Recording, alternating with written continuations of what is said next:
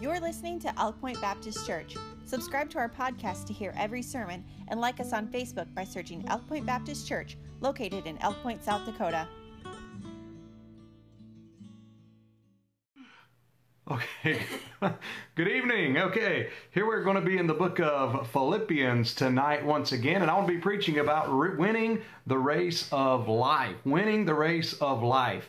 Um, and I tell you, I think that it's it is the will of God for us to win in the race of life. And uh, as we're going to see in a little bit, I know that that sometimes can be uh, connected with, uh, you know, this overly positive thinking, but uh, but there is a scriptural thing about God wanting us to win. He wants you to win at the race of life, and one of the great winners in the race of life is the Apostle Paul. And so we're going to be studying some of the things that he had to share with us today. One of the things that some of the people that are talking about winning today forget about are that if you're going to win the race, uh, there are certain rules uh, as you run the race. There are certain rules if you're going to qualify and cross the finish line and actually get the reward or get the medal, what have you. And we'll see that in just a moment. Without any further delay, let's get into the book of Philippians tonight, chapter 3, verse number 12, and we'll look at what the Bible says here.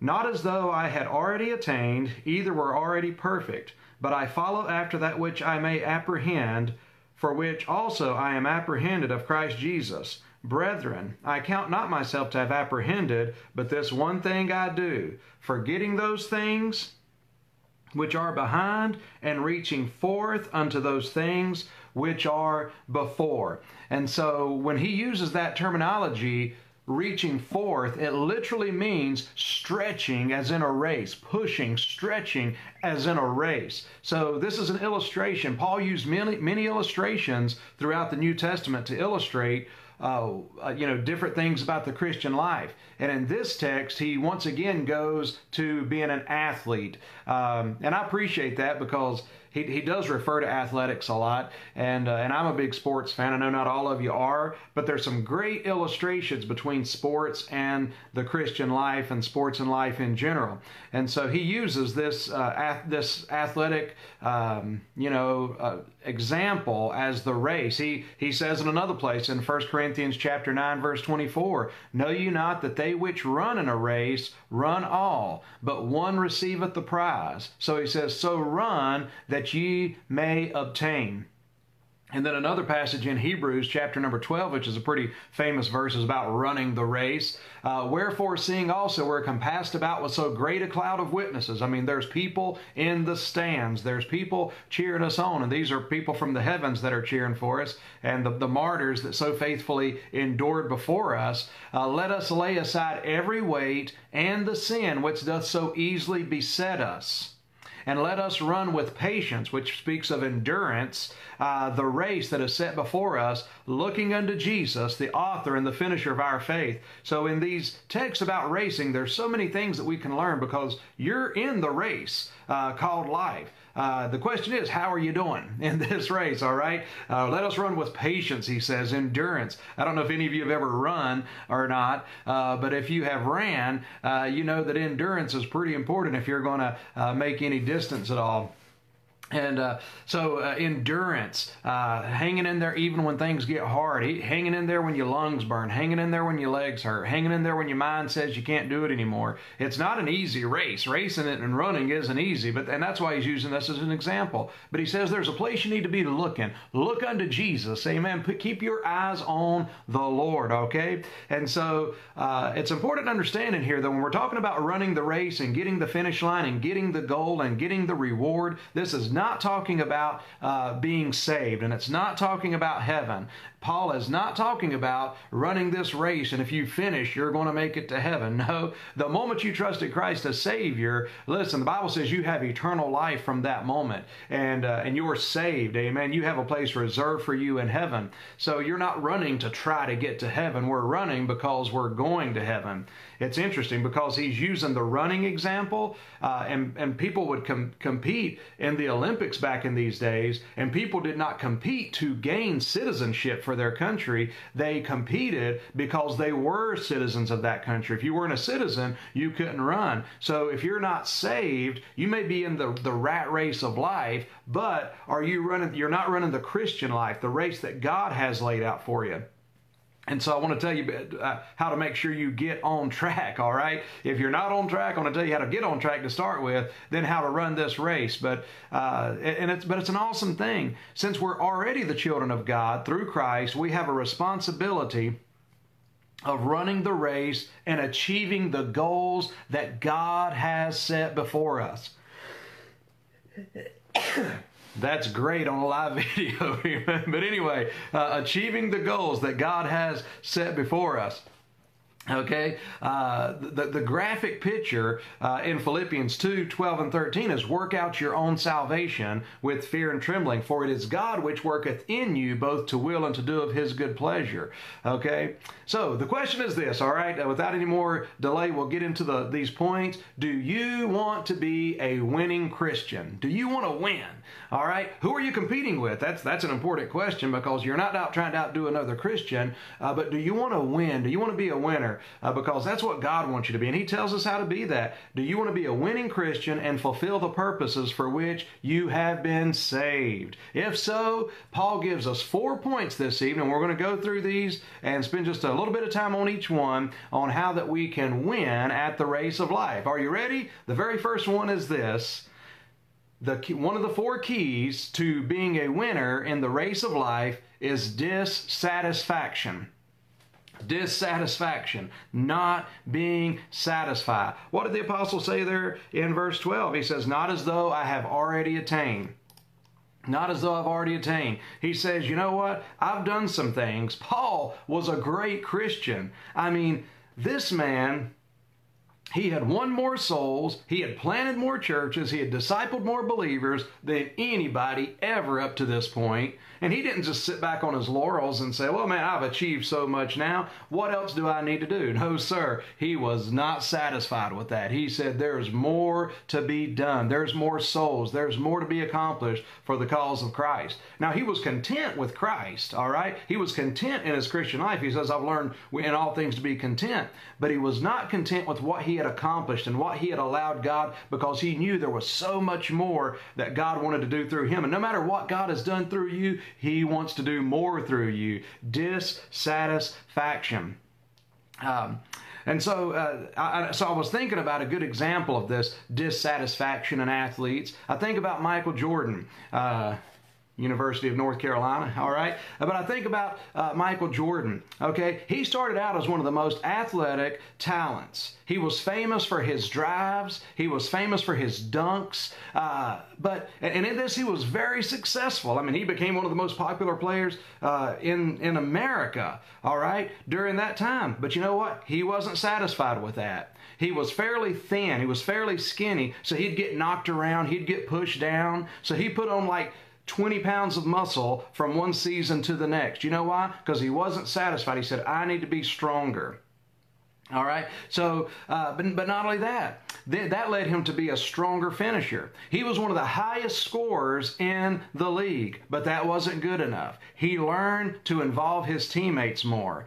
Uh, he won a championship. I mean, what a goal. That's what he was striving toward. But you know what? That wasn't good enough. He went on to win six altogether. So, what, what happened? He was a man that was not satisfied because he said, There's more that can be done, there's more that can be accomplished. Now, as God's people, if we're going to win, we don't need to be satisfied with what we've done. Well, I've done okay. I'm I'm a good enough husband. I'm a good enough wife. I'm I'm, I'm a good enough church member. I've done enough as a preacher. Listen, man, I don't care who you are. If you're still living, there's still stuff for you to do, uh, and you may have accomplished a, a great many things, but there's so much more to accomplish. So dissatisfaction is the first thing. See, many Christians are self-satisfied because they're comparing themselves to the wrong thing. They're comparing their their running with other Christians.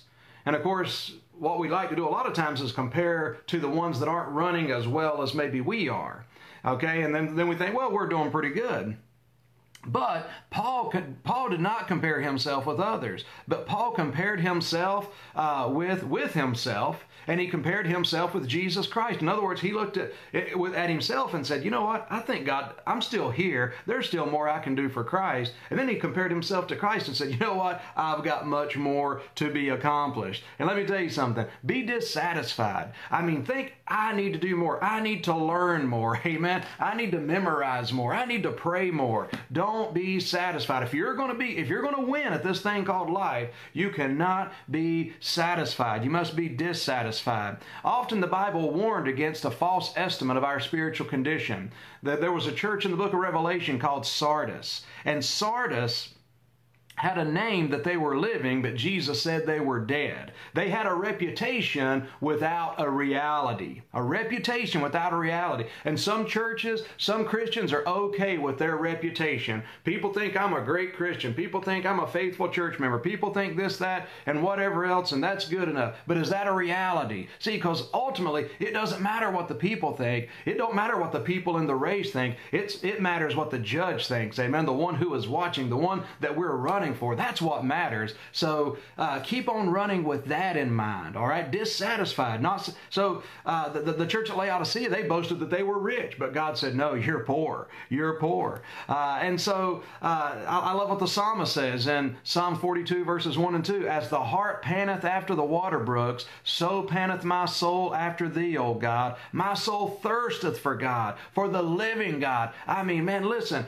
Be thirsty for God. Be hungry for God. Be you know, sometimes the reason we're not hungry, I've used this illustration many times, but I think about times that uh, maybe uh, I always think about years ago. I'd uh, maybe be on my way home from work when, after we first got married, Melanie and I, and I would uh, get a big king size Snickers or something. I used to eat more of that junk back in those days, but uh, and I'd get home and she'd have a great supper on the table, and I wouldn't be that hungry. You know why? Because I was filling myself up on junk, and sometimes that's what we do. We're not hungry for the things that matter sometimes because we are uh, filled up with other things. So, very first thing, what is it? Listen, be dissatisfied. Don't be satisfied with where you're at. Do more. Amen. Learn more. Win more. Praise God. Uh, make a difference. Don't be satisfied. So, number one, dissatisfaction. Number two, devotion. Devotion. What does he say there in the last part of verse 13? This one thing I do. This one thing I do. One thing. See, that, that became an, uh, that's an important phrase. It became an important phrase in the life of D.L. Moody. Before the tragedy of the Chicago fire in 1871, uh, D.L. Moody was uh, involved in Sunday school promotion, YMCA uh, work, evangelistic meetings, and many other activities. He was spreading himself all around. But after the fire, he determined to devote himself exclusively to evangelism. This one thing I do became a reality to him. And as a result, millions of people heard the gospel and come to Christ.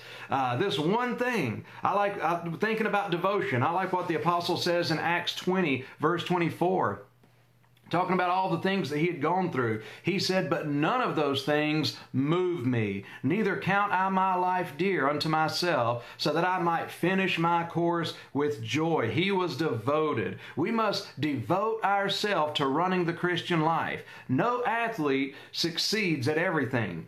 Uh, you know, the, there's a reason why like people like Bo Jackson from the sports world from years ago was such a big deal because he was a great football player, he was a, a great baseball player. Uh, um, I guess he's still a great archer, but that's a rare thing. Uh, most people, you know, the, the, the, greats, you know, we mentioned Jordan earlier, the great baseball players, the great runners, you know what they do? Man, they practice on their craft every day. They're devoted to that. That's what they're focusing on. They're specializing in that. And may God help us to specialize on the Christian life, specialize on living our lives for the Lord Jesus Christ. Specialize. We need to be specialists. There are uh, those who get distracted on so many other things, and I'm telling you, they end up losing as a result of it. May God help us to realize uh, that the time is short. And I'm preparing a message for Sunday, by the way, and just re emphasizing the fact that the time is short. I mean, listen, I've been preaching since I've been saved that Jesus is coming again, but I'm telling you, He's coming again.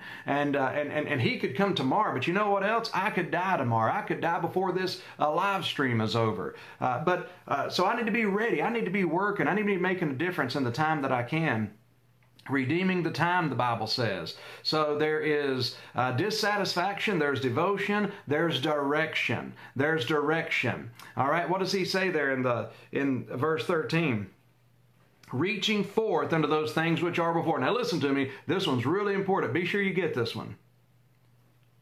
Direction. Those who are controlled by the past are going to lose those who lose are controlled by the past but the winner looks toward the future. Looking back, I'll tell you, I don't know a whole lot about racing and running a race. Uh, I ran a few 5Ks and things like that, but no major thing. But even in those, one thing I know is that you don't win if you're looking back the entire time, uh, because that's going to throw you off course. Man, you gotta you gotta keep your uh, eyes ahead. Uh, matter of fact, a lot of times when you're running a race, for one thing, you've got to have that ultimate goal in mind, but something else you've got to have along the way is you've got to have some small goals in mind. I'd like to reach this point. Man, there's times when you're running the race and you don't feel like you can go on much further, and you just look ahead and say, okay, just keep running to that sign, keep running to that tree, whatever it is. Keep pushing, pushing, keep pressing, and you're going to make it. Some you got to keep achieving the small goals in order to accomplish the big goal a lot of times. So, but keep looking ahead. Quit looking back. Quit talking about what's behind you all the time. Quit living in the past. Listen, God has a future for you. And it's one of the great things, by the way, about God and the Christian life. One of the great principles about true Christianity is that it's not about your past, it's about your future. It's about your present, it's about your future. Forgetting those things is what he said. We should be future oriented. Forgetting those things which are behind. To forget, in biblical terms, means no longer influenced or affected by them.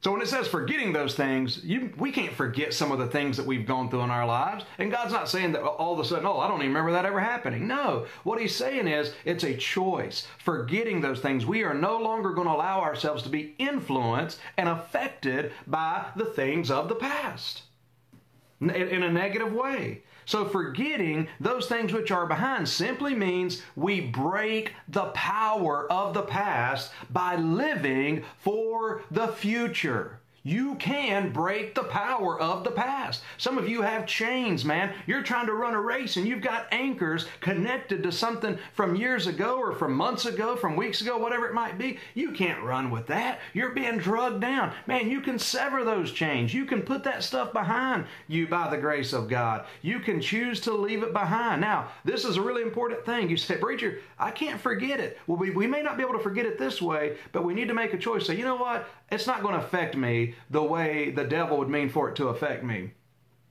So, forgetting, this is a cool thing. We cannot change the past, but did you know that you can change the meaning of the past? I'll say that again. You can't change the past, but you can change the meaning of the past. What do I mean by that? Well, just consider the life of Joseph back in the book of Genesis. His story begins in chapter number 37. You read, it's a tragic story uh, from, from one side. His brothers are envious of him, and as a result of that, they conspire to kill him. Uh, his older brothers conspire to kill him. They rough him up. They throw him down in a pit. Uh, one of the older brothers talks his brothers out of killing him and says, Well, let's just sell him as a slave. He was sold to be a slave into Egypt. He was put into a house uh, and, and, was working in a house. He was falsely accused. Have any of you been falsely accused? He was falsely accused. He was sold to be a slave. He was envied and betrayed by his brothers. Have you been betrayed? Have you been envied? Have you been slandered? Joseph had. And then he spent 10 10 years in prison because of a false accusation. And all that time, there's something that the Bible says about it, though. It says the Lord was with Joseph. And at the end of that, uh, Joseph's brothers, after years, came back to him. And ultimately, here's what he said. He said that all those things that happened to me, and he looked at his brothers and he said, You did me wrong. You meant to hurt me. He said, You meant it for evil. That's my past. But he changed the meaning of the past. You know how? He said, You meant it for evil, but God meant it for good. God meant it for good. You can't change your past. There's times I wished I could change my past, but I don't want to change my past. I can just change the meaning of my past. And you can change the meaning of your past. I mean, think about Joseph. He could have been bitter, but but but he wasn't. He broke the power of the past. They meant it for evil, God meant it for good. See, the devil meant your upbringing for evil. He meant your abusive mother or father or whatever bad situation you went through. Man, the devil meant that for evil. But I'm telling you, God is able to turn that and make it a good thing. You say, how can He make it a good thing? Because there's a lot of other people out there that have gone through what you've gone through. God can heal you. He can put your life back together. He can give you forgiveness and He can help you to help somebody else. Amen? So you can't change your past, but you can change the meaning of your past. So many people uh, are, are, ashamed of their past. Uh, they, they don't want to talk about their past. And I'm not saying that we should glory in our past, but I'm telling you, there's nothing wrong sometimes. I, I saw somebody shared something today that talked about you need to uh, to, to, share uh, about the about the, uh, the, the, the mountain that you made it over and the valley that you made it through uh, on, on, your life and in your journey because it may be a page and some, that, that somebody else can read later on that'll help them through whatever trouble they're facing. We can't change our past, but we can change the meaning of our past. I mean, the, the shame, the terrible choices that we made. Now, that's meant for evil, but it can be turned around for God, for our good and for God's glory. Too many are shackled, shackled by the regrets of the past. They are trying to run the race while looking backward the whole time. You can't run a race like that. No wonder people stumble. You want to know why you keep stumbling? Maybe you're looking back. You want to know why you keep falling? Maybe you're looking back instead of looking ahead at what's ahead of you, all right? Keep looking ahead. Your direction is very key in winning this race. Some runners are being distracted by the some people are distracted by the failures of the past, others are distracted by the successes of the past. I appreciate uh, missionaries. I, I think of Keith Shoemaker. Man, the Lord has used him, he and his family, to do a great work in West Africa. Man, he's he's started and been involved in starting so many churches, but he's not satisfied with that. He wants to start a hundred or a thousand, or I can't remember what his goal is. Uh, amen. He's not satisfied. He's not. He's not saying, "Well, boy, I've started more than a lot of other people have started." No, he's saying, "Man, there's more that can be done," and that's how we ought to be. And praise God, our church has the privilege to uh, support and pray for the Shoemaker family. But, but you, we can be sometimes hung up and stumble on the successes as well as the failures. Uh, the things which are behind must be set aside. The things which are before must take their place. Listen to me tonight. There's a lot ahead of you, there's a lot before you. Look at what God says. God has a great plan for you. He's got a purpose. He's got many things ahead for you. You said, I just can't see it. Well, maybe you're looking the wrong way. Maybe you're looking in the wrong direction. You need to start looking in the right direction. Amen. And you'll see, oh my goodness, there's too much ahead of me to get hung up on the past. So uh, the, the direction is vital. It's impossible to have dis- distraction, uh, or, or, it's, it's, it's possible to have dissatisfaction, devotion, and direction. You can accomplish this, but you can have those three and still lose the race and the reward. There's the fourth and a final essential as we'll see in just a minute. Uh, but in Philippians 3:14 he says, "I press toward the mark for the prize of the high calling of God in Christ Jesus." This means an intense endeavor. An intense endeavor. The Greeks used it to describe a hunter eagerly pursuing his prey. I press. I mean, when when an when a hunter when a when prey is uh, or when the predator is pursuing its prey, man, there's a desperation there. There is a this is the meal that I'm going to eat and maybe share with my family when that predator is after the prey. There's a desperation to that. I press.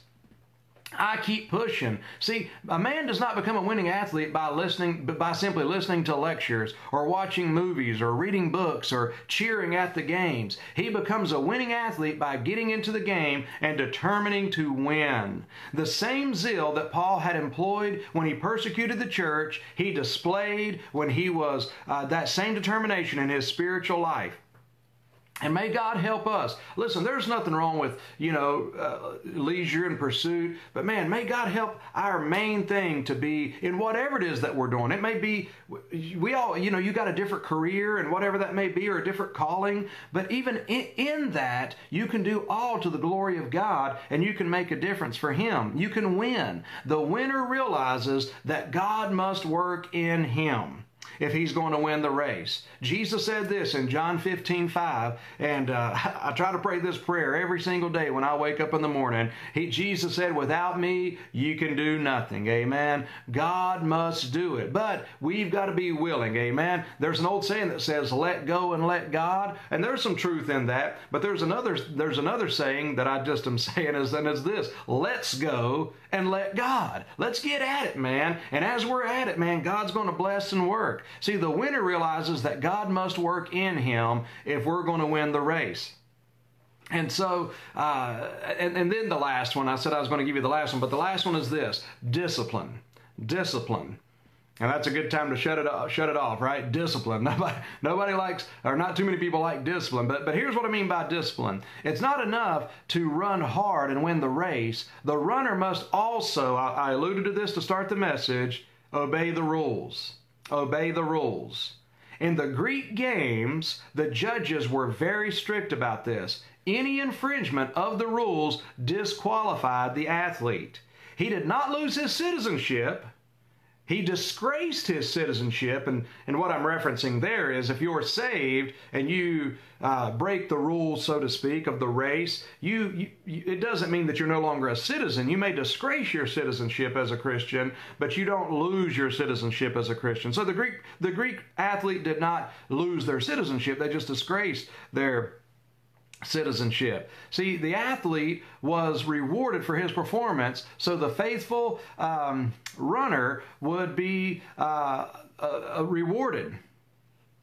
But if they were disqualified, they would lose the prize and they would lose the privilege of competing. Okay, Paul emphasizes this when he talks about that.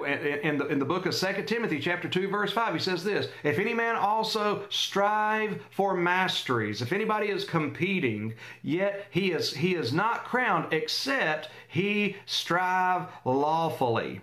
See, there are ministries today who will violate, listen to me, there are ministries today who will violate any New Testament principle if it means getting a bigger crowd, if it means results. Now they appear to be winning. Oh man, look at them. They're winning. They must not be doing anything wrong. You're looking like, my goodness, they're violating so much of the scripture, you know? I mean, uh, you know, they're, they're, they won't even mention hell or, or preach about the, the clear sins that, that, the Bible speaks about. They just ignore that and they embrace it. And uh, so it's like one, I heard one guy that uh, planted a, a, a, large church, and but, but he, he went around the community and he literally just asked the community, What kind of church do you want?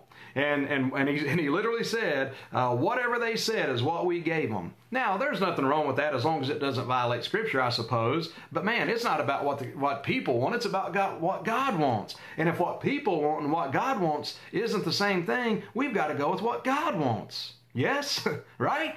I mean, it's not with what we want, it's about what God wants. So there's rules to follow. So there's there's these, oh, they look so successful, but are they winning? It, it reminds me, they're, they're shortcuts. Uh, years ago, I believe it was in the 80s maybe, and I, I should have looked this name up, but I remember the lady's first name was Rosa uh, or Rosie and I believe it was the Boston or the New York Marathon. And this lady went and got herself a bib, uh, you know, that the runners wear with a number on it. And literally, uh, getting close to when the other runners were getting fairly close to the race, a few blocks before the finish line, she jumped into the uh, into the, the, the lane and ran up there, not a drop of sweat on her, and she she finishes in record time. Well, doesn't do no good to cross the finish line if you didn't even run the race, if you didn't stay on track and she didn't stay on track. And as a result of that, obviously, she was uh, uh, shamed. There, there's names like Marion Jones, uh, uh, Lance Armstrong. They, these have become infamous. These are medal winners and record breakers, but it doesn't count if you cheat. It doesn't count if you cheat. Those, those medals get stripped. Um, that's why I believe I believe Hank Aaron is still the home run king because I don't count Barry Bonds. Um, uh, but this is what Paul had in mind in 1 Corinthians chapter 9 verse 27. He says, "But I keep under my body and bring it unto subjection, lest by any means, when I have preached to others, I myself have become a castaway. I keep under my body and bring it into subjection, discipline." The issue is not what he thinks or what the spectators think. So this is really important. We're winning the race, okay? But who's going to judge this race? What he's referring to is the Bema seat. There was a group of judges that would judge the, the, the activities and judge the race. Uh, so they had to run, and it didn't matter what anybody else said, it mattered what they said. And I'm telling you, the one that's watching our lives is the Lord Jesus Christ. And that's why people may not approve of the way I'm doing things. People may not approve of the way I, I pastor, the way I preach. But you know what? I'm not seeking people's approval. I'm seeking the Lord's approval. And if I if I have His approval, then I'm okay. All right. Uh, and, and and that's the same for you. Live your life to please the Lord, not others. And those who really care about you, you'll be a blessing to as you do that. But think about the people through life that, uh, that history's filled with people who began the race with great success, but failed at the at the end because they disregarded God's rules. They did not lose their salvation, but they lost rewards in heaven. I've seen many like this in my 27 years in the race. I've seen people start off just blazing speed, and then, uh, but, but before it's over, they fail they're disqualified. They step out. They, they, they, they get their sight in other places and they don't finish. Uh, by God's grace, man, one of my things that, that I've desired from early on when, when I got in the ministry, before I was started preaching, was Lord, I want to finish strong. I want to finish strong. I don't want to be that guy that's like, oh man, you remember him? Man, he was such a blessing. You remember how well he done? Yeah, what's he doing now? Well, he's he, he's out of the ministry. He's out of church. You know, he, he he got distracted by sin and he got involved in these other things. Man, I don't want that to be me. Uh, and, and that's why I lean on the Lord, amen, and trust in Him because it's all about Him. But I, I don't, I, I, I, I I don't just want to start strong, I want to finish strong, man. I want to finish strong, and I hope you do too. And listen, hallelujah, the Bible says that he which hath begun a good work in you will perform it until the day of Jesus Christ. We've got that guarantee, but we've just got to keep trusting in him. Amen. Unto him who is able to keep you keep you and, and present you faultless before the presence of his glory with great joy. I mean, I'm leaning on those things. I can give you those verses because I'm leaning on that. Lord, I'm trusting you, okay? And so, but just a, a couple things just to finish this out.